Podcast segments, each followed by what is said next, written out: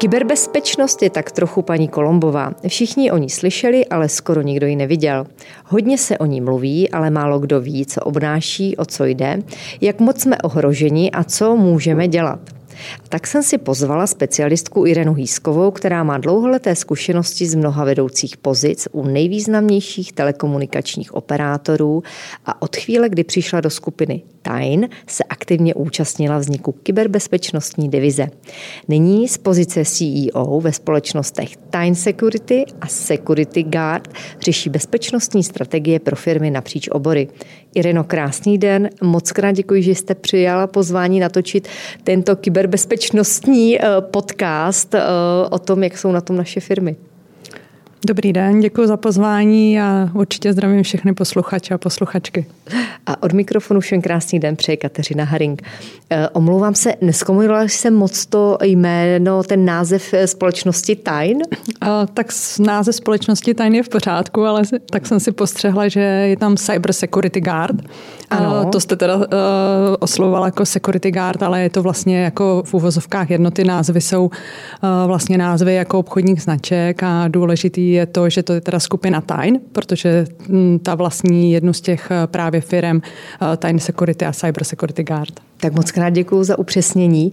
Mm, já bych se, protože jsem se někde dočetla, tak na úvod zeptala, proč jsou vlastně lidé tím nejslabším článkem, přes který se útočník eh, může dostat vůbec do systému, bezpečnostního systému společnosti jako takové. Údajně je to až 80% případů. Mm, je to přesně tak, jako bohužel, nebo bohužel prostě tím nejslabším článkem jsou opravdu ti naši lidé. Já už jsem o tom přemýšlela mnohokrát a e, ten pro toho útočníka je vlastně nejlevnější jít přes ty lidi.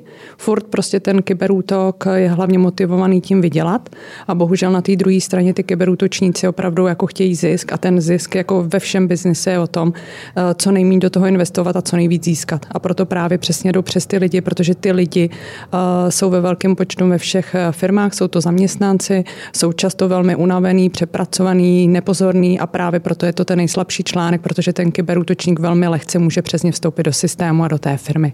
Takže se to děje prostřednictvím eh, třeba těch mailů? Nebo ještě? Je to velmi častý, ano, až se to nezdá, tak prostě je to opravdu velmi často prostřednictvím e-mailu. Hodně často se stává, že třeba například přijde e-mail nějaké, já nevím, účetní nebo backofficeové dámě, která má rychle udělat nějaký jako příkaz nebo něco obdobného a nemá prostor, čas nebo nemají nastavený pravidla. Pokud ten člověk není proškolený ani není znalý, tak se velmi často stane, že prostě klikne na ten e-mail a může zahájit jako poměrně velký problém pro celou tu společnost. Hmm. Já si vždycky říkám, co tak stojí za těmi útoky, o kterých slýcháme eh, z hlavních zpráv nebo z těch mainstreamových eh, médií. Já Mám na mysli takové ty útoky na, na systémy nemocnic a úřadů. Chápu, že mi neřeknete asi úplné detaily, eh, ale zajímá mě váš názor jako odbornice. Také se to děje těmi maily nebo Čím to je v těchto organizacích? Děje se to naprosto stejně jako v těch eh, soukromém jako sféře, tak i v těch nemocnicích. Jako bohužel ty útočníci si vybírají takový cíl, který jim může přinést jako zisk, a to snadný zisk. A celá ta kyberbezpečnost a vůbec tady tahle ta problematika je prostě o tom, aby si ty eh, útočníci vydělali.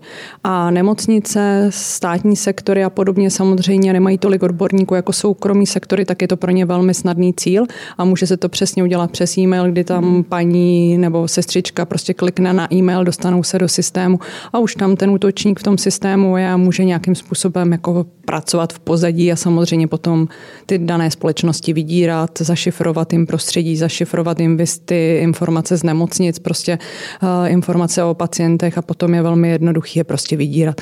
A to celý, furt je to okola, ok, dokola o prostě financích, o penězích a hlavním tím motivátorem je prostě vydělat. Hmm. Já jsem se tady někde eh, napsal takovou poznámku, že 100 tisíc útoků za minutu, ale to není po celém světě, to asi jenom v Česku, nebo jak, jak, jak to je mm, zhruba, já jsem, řádově, jenom jsme. Já dívala jsem se samozřejmě na ty čísla, je to prostě, mm, ty monitoringy jsou eh, samozřejmě různě zveřejňovaný a já jsem si vyhledala, že podle toho monitoringu bezpečnostních firm v celosvětovém průměru je to zhruba opravdu 50 milionů útoků denně na celém světě. Eh, v Čechách asi takový jako vysoký počet to rozhodně není, ale jenom třeba z těch posledních zpráv na podzim, kdy byly masivní útoky na všechny vlastně telekomunikační operátory, byly to takový anti-DDoS útoky, přehlcování vlastně jako uh, vlastně linek a uh, těch systémů, těch uh, telekomunikačních operátorů, tak celý ten podzim byly ty útoky poměrně masivní a i NUKIP, hmm. což je vlastně státní orgán, který vydává bezpečnostní opatření, tak i dal opatření, že tady ty útoky jsou ve zvýšené míře a mají prostě firmy být eh, obezřetné. Hmm. My se bavíme, nebo předpokládám, že vaše společnost nabízí především eh, služby těm velkým, obrovským, řekněme, institucím a úřadům. Co ale ty malé a střední firmy, jak ty se mohou bránit, nebo respektive mají malé a mikrofirmy, možná střední firmy peníze na to, aby si objednali služby u společnosti, jako je ta vaše? Hmm. Tak eh, Time Security jako taková eh, neposkytuje služby jenom velkým jako společnostem. Samozřejmě pro ty velké společnosti je to značně jednodušší, protože si můžou eh, do těch systémů a i do toho kybernetického prostředí investovat mnoho peněz, ale je taky pravda, že spousta těch velkých firm má právě týmy odborníků, protože si je může dovolit, tudíž si s některými věcmi poradí a spíš už používají konzultace nebo investice do větších technologických zabezpečení.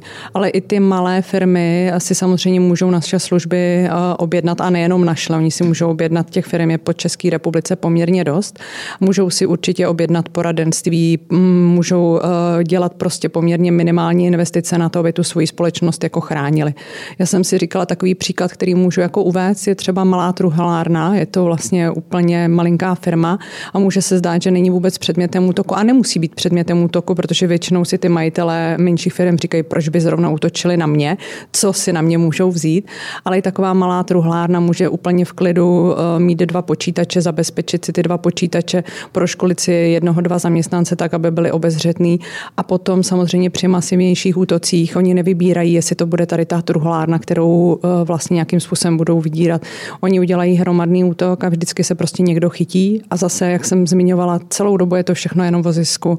A cílem je prostě získat finanční prostředky těch útočníků, ty chtějí vydělat a vydělají to na komkoliv. Je to jedno, jestli to je nemocnice, je to malý truhlář, velká společnosti. Prostě kde jsou peníze, tam oni si je budou chtít vzít.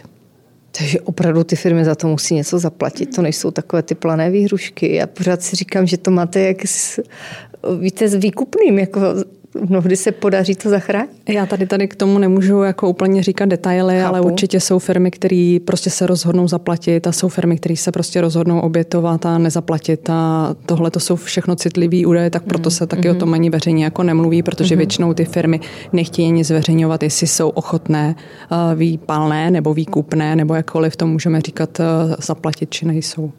Eh, když se zeptám hypoteticky, budu čelit takovému to útoku eh, s nějakým, řekněme, požadavkem finanční odměny, je pro mě eh, rychlejší zavolat třeba vám, když bych u vás měla, řekněme, zaplacené nějaké služby. I jenom si to chci představit. Jako, hmm. To znamená, volám nějaký emergency call, jako help, help, tady jsme napadení. Jak, jak to funguje v té praxi? Takhle kybernetická bezpečnost je opravdu široký jako obor. To znamená, že musíte mít pro každou tu oblast poměrně specializovaný a ne úplně levní odborníky. Takže to, že třeba některá firma poskytuje služby kybernetické bezpečnosti, neznamená, že poskytuje všechno. Ale jsou přímo jakoby eh, firmy, které jsou orientované na to, pokud je firma pod tím útokem, anebo eh, už jsou vydíraný z toho důvodu, že eh, mají zašifrovaná data tím známým slovem ransomware, tak potom jsou přímo specialisti, kteří pomáhají tady s tím a identifikují, jestli má vůbec smysl ještě tu firmu nějakým způsobem zachraňovat pomocí mm-hmm. a podobně. Mm-hmm.